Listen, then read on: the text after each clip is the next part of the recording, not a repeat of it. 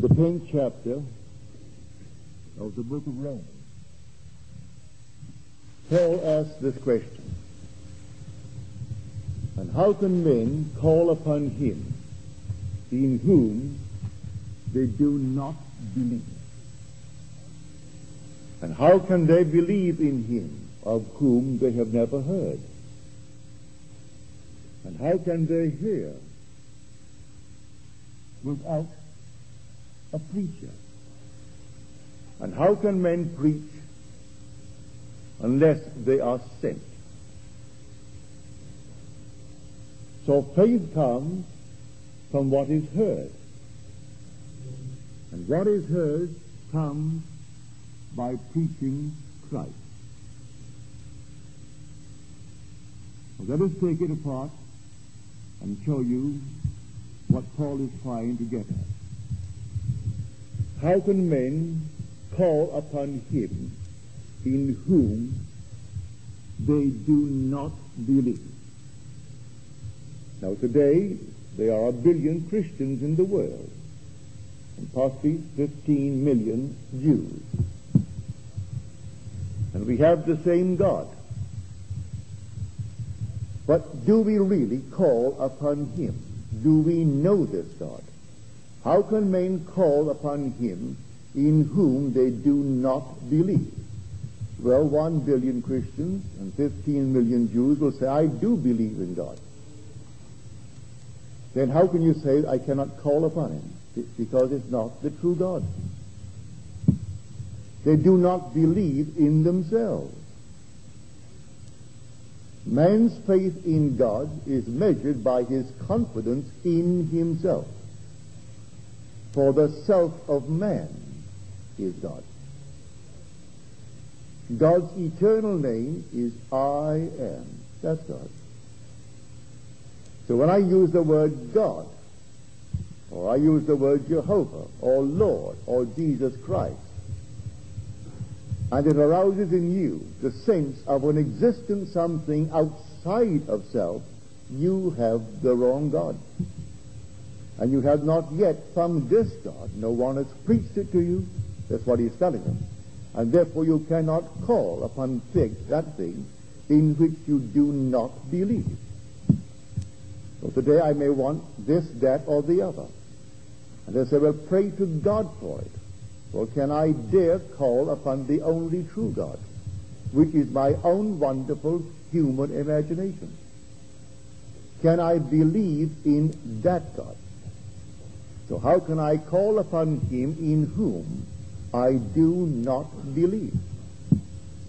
And how can I believe in him of whom I have never heard?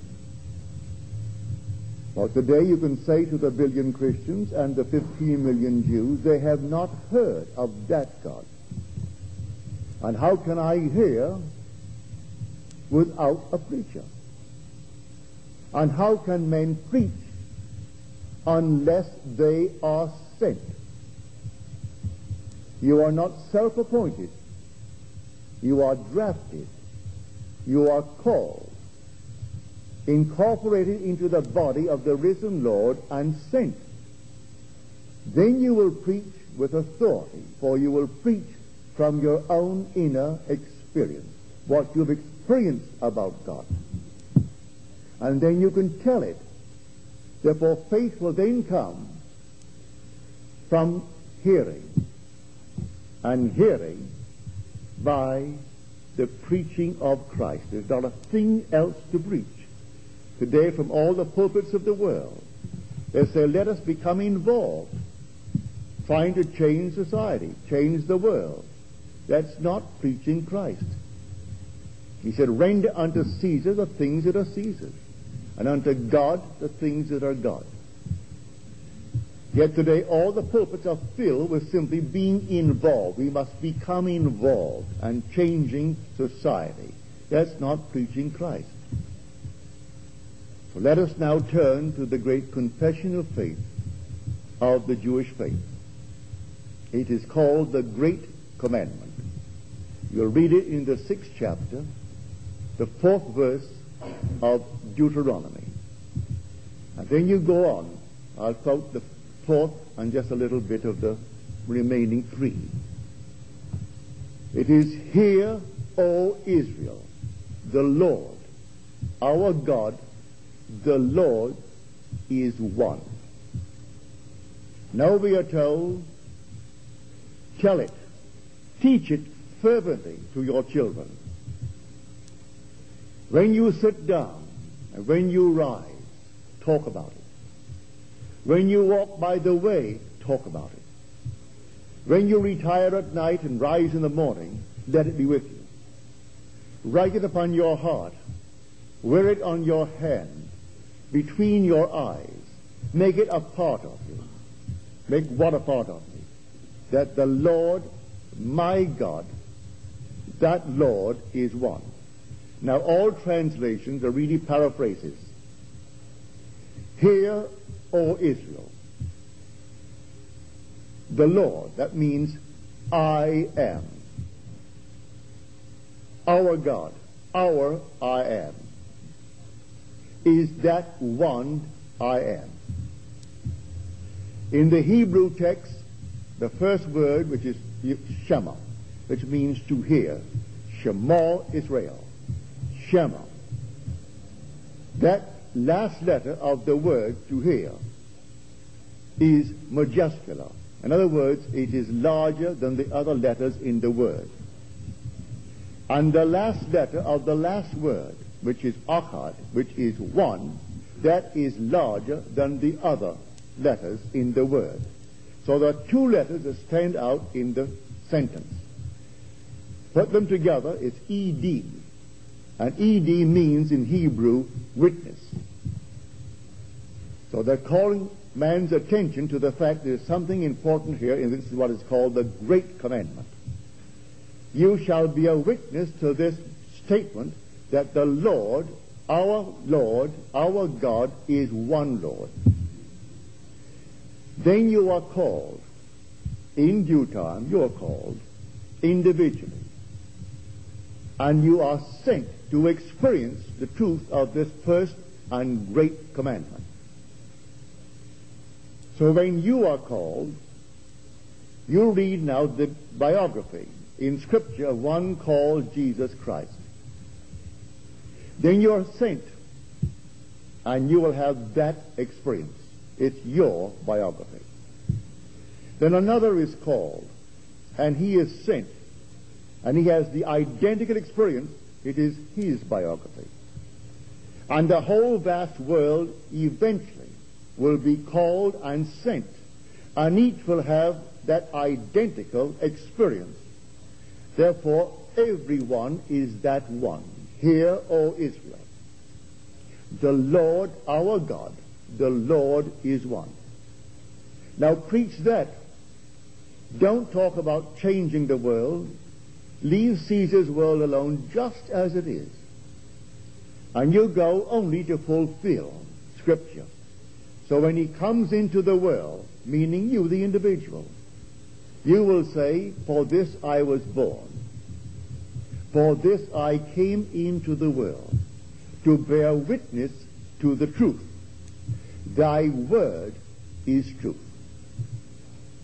And this is life eternal, to know thee, the only true God, and Jesus Christ, whom thou hast sent. God himself comes into this world, into human history, in the person of Jesus Christ. He not only came, he comes. He is forever coming, the same being coming, for he is buried in every one in this world. So God himself came and comes into human history in the person of Jesus Christ. And then you tell it that exactly what happened to you is exactly what is claimed in Scripture happened to one called Jesus Christ. But that's your story. You don't change your earthly name. You remain John. You remain Jack. You remain Neville. You remain whatever you are. But you know who you really are. You can tell it to a limited number. But you don't go out and spring it on the crowd, they would not accept it, they would not believe it, because they have their own prefabricated misconception of this eternal story. So how can man call upon him in whom they do not believe? Well, I'm asking you to believe in yourself, for the true self of man is Jesus Christ. Before you have the actual experience of Jesus Christ, I am asking you to believe in yourself, for the self of man is Jesus Christ. And before you actually awaken him within you, as your very being, you can still call upon him. Call upon him and prove to your own satisfaction it is the only one you can really call upon and get results.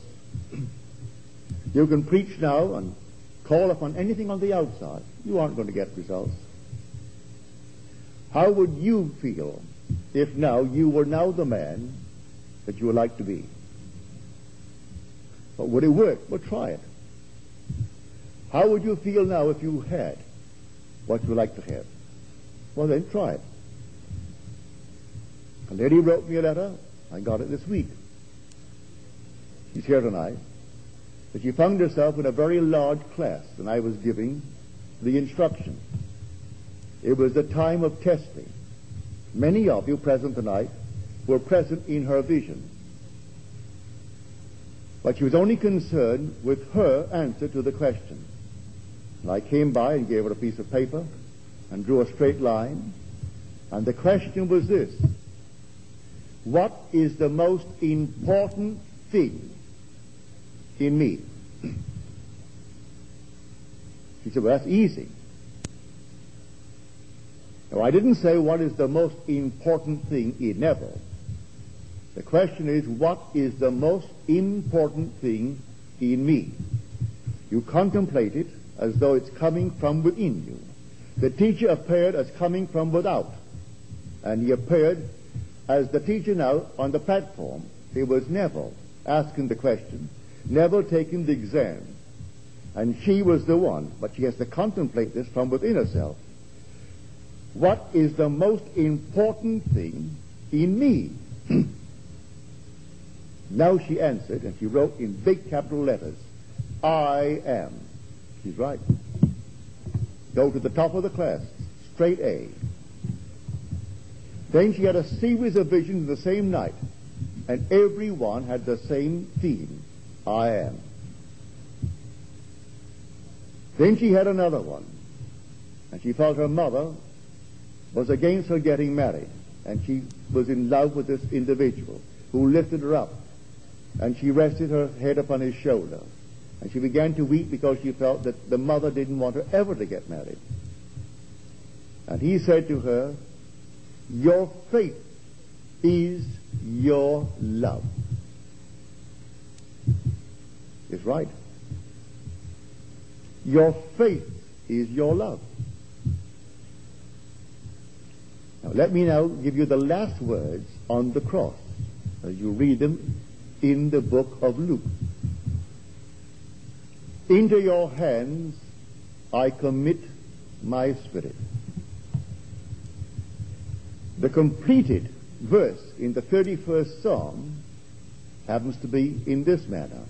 After he makes the statement, into thy hands I commit my spirit, comes the word, thou hast redeemed me. O Lord, faithful God. These are the words. Into thy hands I completely commit my spirit. Thou hast redeemed me. O Lord, faithful God. This is the cross on which he's crucified. He redeemed me by proving to me that his word is true. Thy word is true. He told me I would actually prove to my own satisfaction that we are one. That he and I are one. That he is the father of David.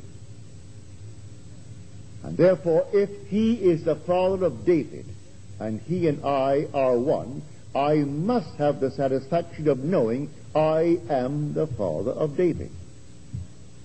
For he tells me, a son honors his father. If then I be a father, where is my honor? Now you tell me we are one. Well, now prove to me that we are one. And then David comes, and I know there's no uncertainty in what I'm seeing and knowing. He is my son. So he proves that first and greatest commandment. To hear, O Israel, the Lord our God, the Lord is one.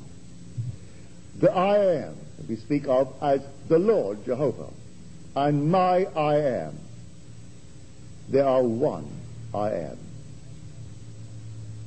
And I shall be a witness to it. So he takes the two letters and simply enlarges the two letters and put the two letters together, and they form the word witness. 8.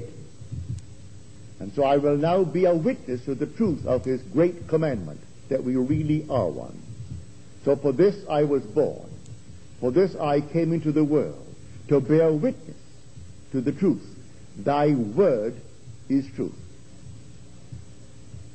So I say God himself not only came, but comes into human history in the person of Jesus Christ. You come down to the whole story, he only really sends into the world Jesus Christ. He is the one that is sent. Now he tells you in the very end, in the 20th chapter of the book of John, as the Father has sent me, even so send I you. After I return to the Father, and we are one, you will be brought and you'll stand before me. And I'll send you into the world, for we are one. And so the one saint is always Jesus Christ. So in the office of the saint, he seems to be less than he really is as the sender. But the sender and the saint are one. He is not inferior as to his essential being, only as to the office as saint, but not as to himself, the sender. So in the end, that Shema, that great confession of faith of the Hebrew, that will stand forever and forever. But man has completely misunderstood it. And they think an Israelite is a descendant of Abraham after the flesh. Not so at all. An Israelite is simply the elect, the chosen, the called of any race, of any nation. And when you are called, you are incorporated into the body of the risen Lord. And then you are saint. At the moment that you are saint, that's Jesus Christ. But you don't know it yet. And you'll go through all the sufferings that you've gone through before. And then you will know, what was it not necessary for Christ to suffer these things and then enter into his glory? So what does he ask for after he has accomplished the work that he was sent to do? He said, I have finished. I have accomplished the work thou gavest me to do. Now, Father, glorify thou me with thine own self, with the glory that I had with thee before that the world was. We were one before. We only separated for a purpose. But we were one before. Now return unto me the glory that was mine before that the world was. And now he's going to send everyone within his world. We all are giving a certain number to call when we are sent. And then when the one disappears, he returns to the source, which is the Father. And then he calls them one by one. And then they are incorporated into the source, which is himself. He is one with the risen Lord. And he sends them with no promise that they would not suffer, no promise that they will escape anything in the world of Caesar. He didn't send them to change the world of Caesar and to become involved, as all the priesthoods of the world today are teaching. We must become involved. No, you're sent to preach Christ and nothing else. For what would it matter if you owned the whole vast world and didn't know the plan of redemption? What would it matter if you owned everything in this world and knew nothing of the plan of redemption? You knew nothing of him that you could call upon. So how can men call upon him in whom they have not believed? Because they were never told of that one. And how can they believe in him of whom they have never heard? They never heard about it. But how can they hear about it without a preacher? And how can men preach unless they are sent? Because you can't make some little ism, as they do all over the world. We have so many isms today, little man-made isms, not based upon anything of the revelation of Christ. They'll call it Christianity. They'll call it by this name, that name, the other name, all referring to Christianity. Not one knowing anything about Christ. If you dare to remind them that Christ in you is the hope of glory, you say, yes, but. And but covers a multitude of nonsense. Christ in you is the hope of glory. Do you not realize that Jesus Christ is in you? Unless, of course, you fail to meet the test. Examine yourself to see whether you're holding to the faith. What faith? Well, did you hear about it? Do you believe it?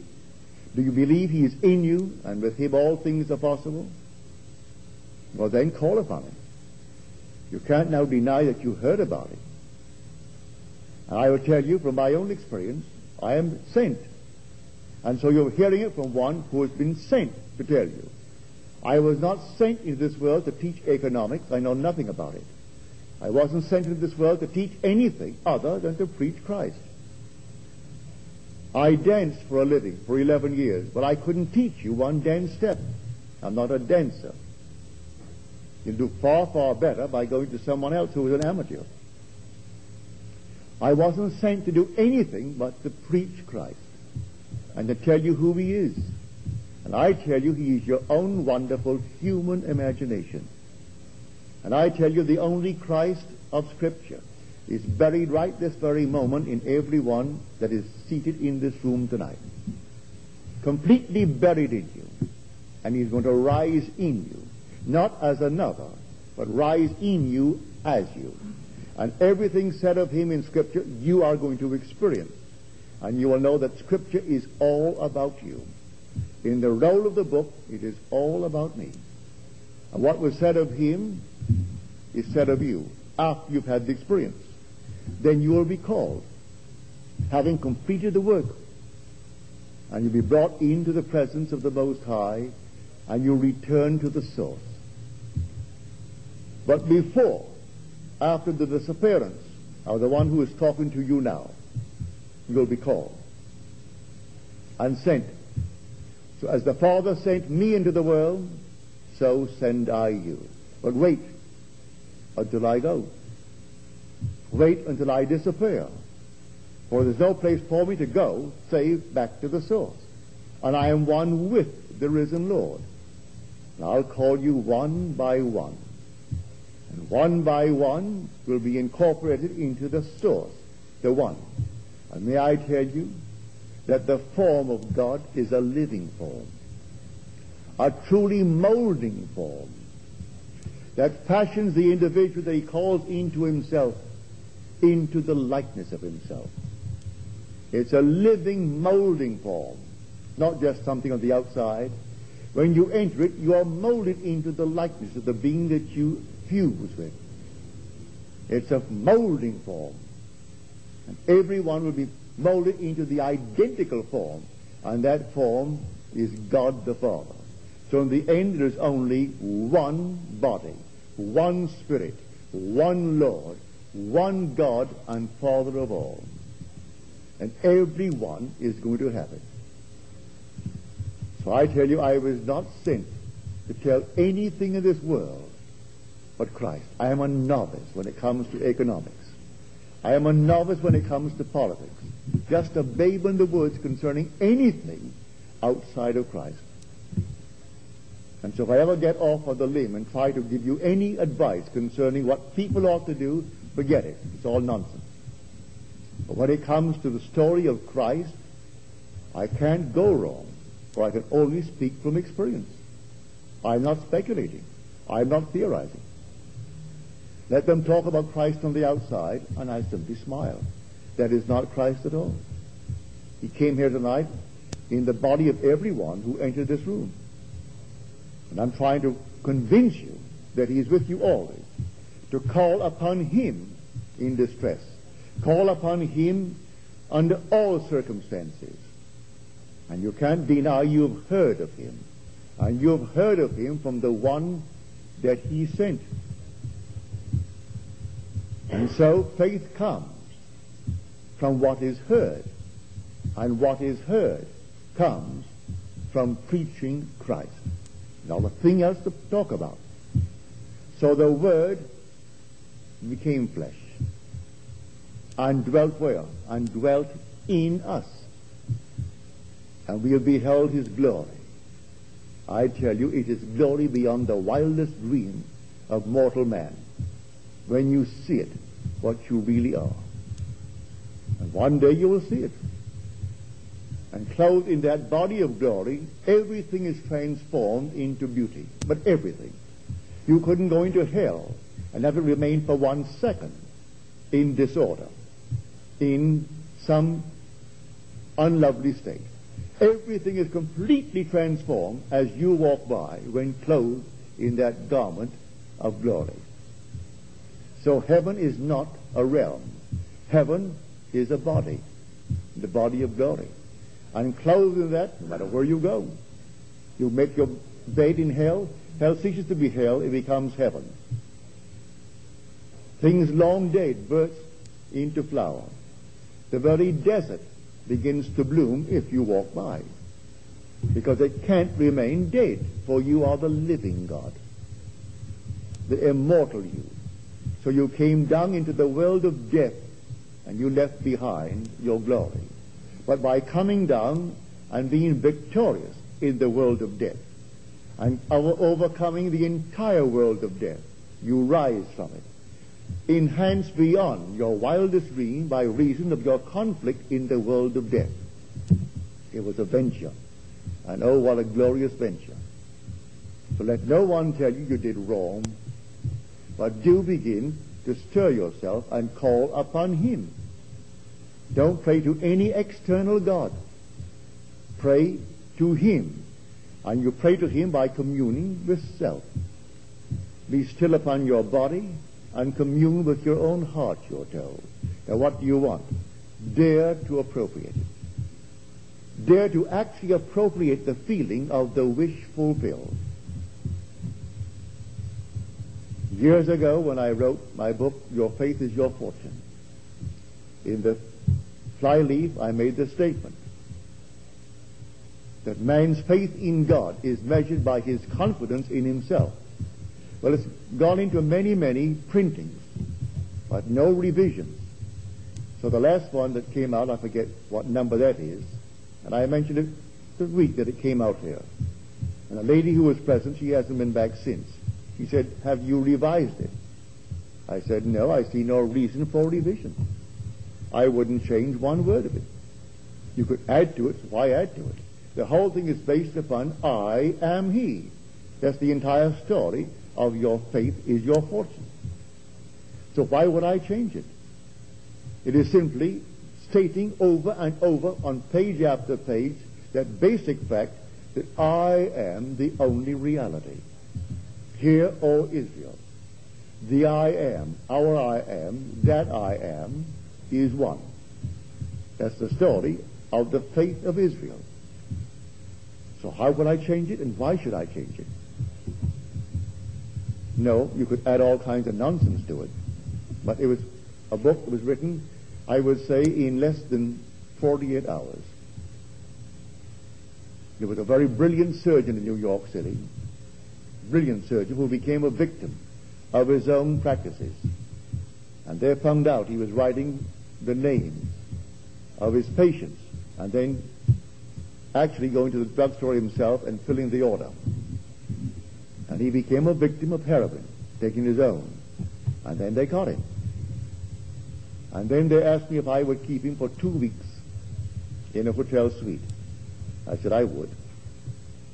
But may I tell you, I hardly slept in those 2 weeks. For he was as mad people could ever be. Not violently mad, but mad. I closed my eye for a second. He's in the nude, down on the street. We lived on the 24th floor. He would get on that elevator in the nude, and down he would go to the street. Have to go and get him.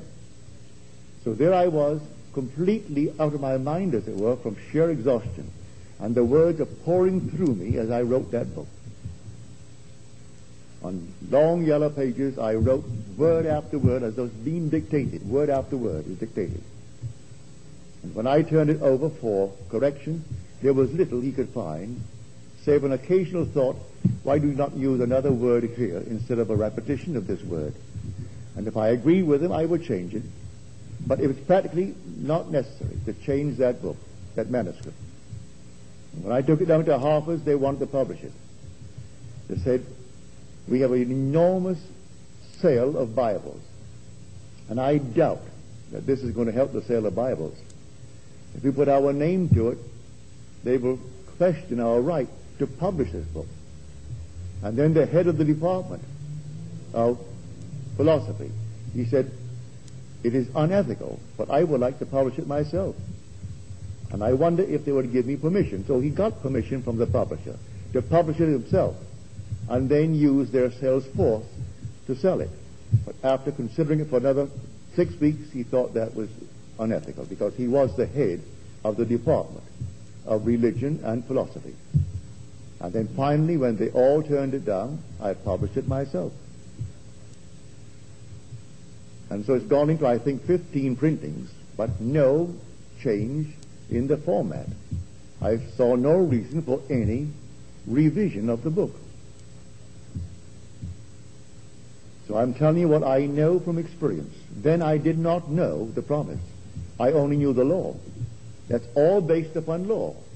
But then came the fulfillment of the promise. When he called me in 1929, embraced me, I fused with him, and then he sent me.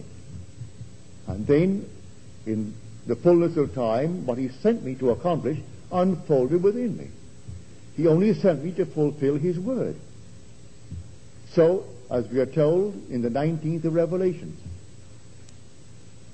and he was actually in a robe, and the robe was dipped in blood, and the name by which he was called is the Word of God.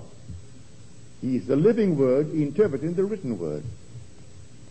So now you are the living Word he sends you, and you go into the world, and in the fullness of time the written Word unfolds within you. It becomes a living Word, and you know how true the Word of God is. So he said, thy word is truth. And he is called then the Word of God. And now his last words to those who followed him up to the very end. He said, as the Father has sent me, even so send I you. And so they will all be brought one by one. By then he is one with the Father. Not he and the Father, he is the Father. And then he sends. And then in time you become one with the Father. And then you will send. And it goes on until the whole vast world is redeemed. So why not preach this morning, noon, and night? But they cannot preach it because they have not yet been sent. They're speculating. And they think that he brought a moral code. He didn't bring any moral code. In him there is no condemnation.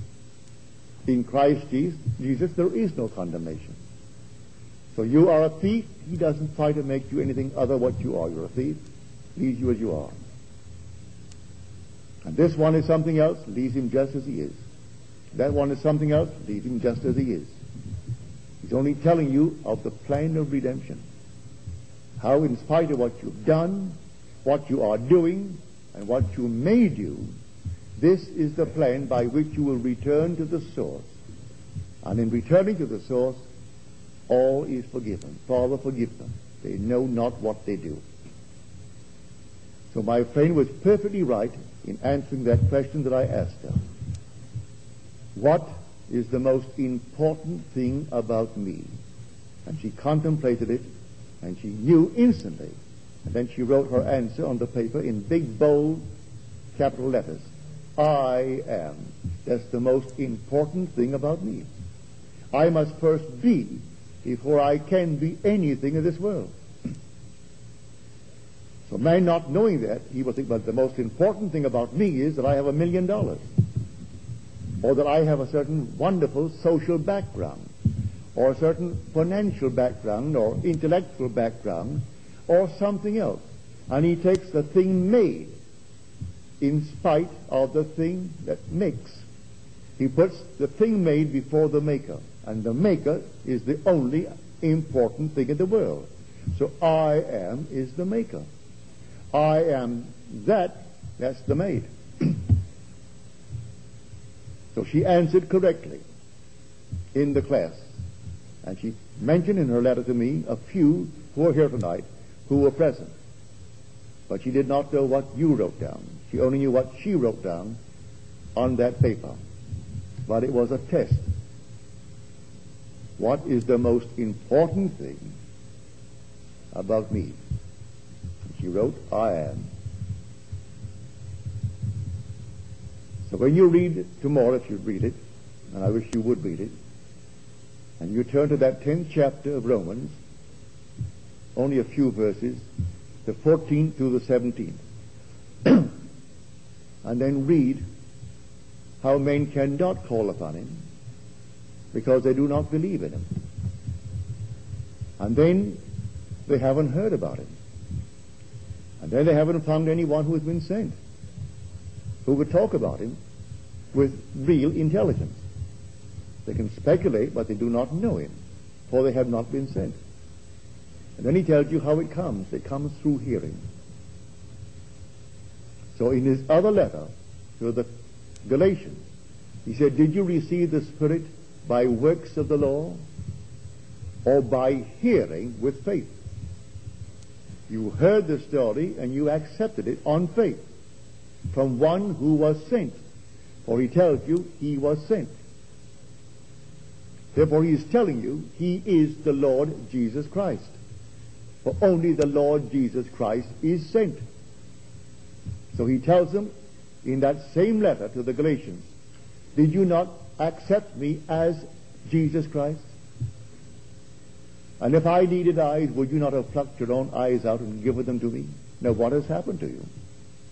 Who has bewitched you, that now you're turning from the Spirit that you heard and turning to the flesh, and seeing him now as something after the flesh and not the Spirit of which I told you?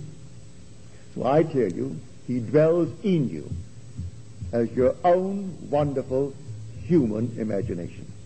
That is the Lord Jesus Christ.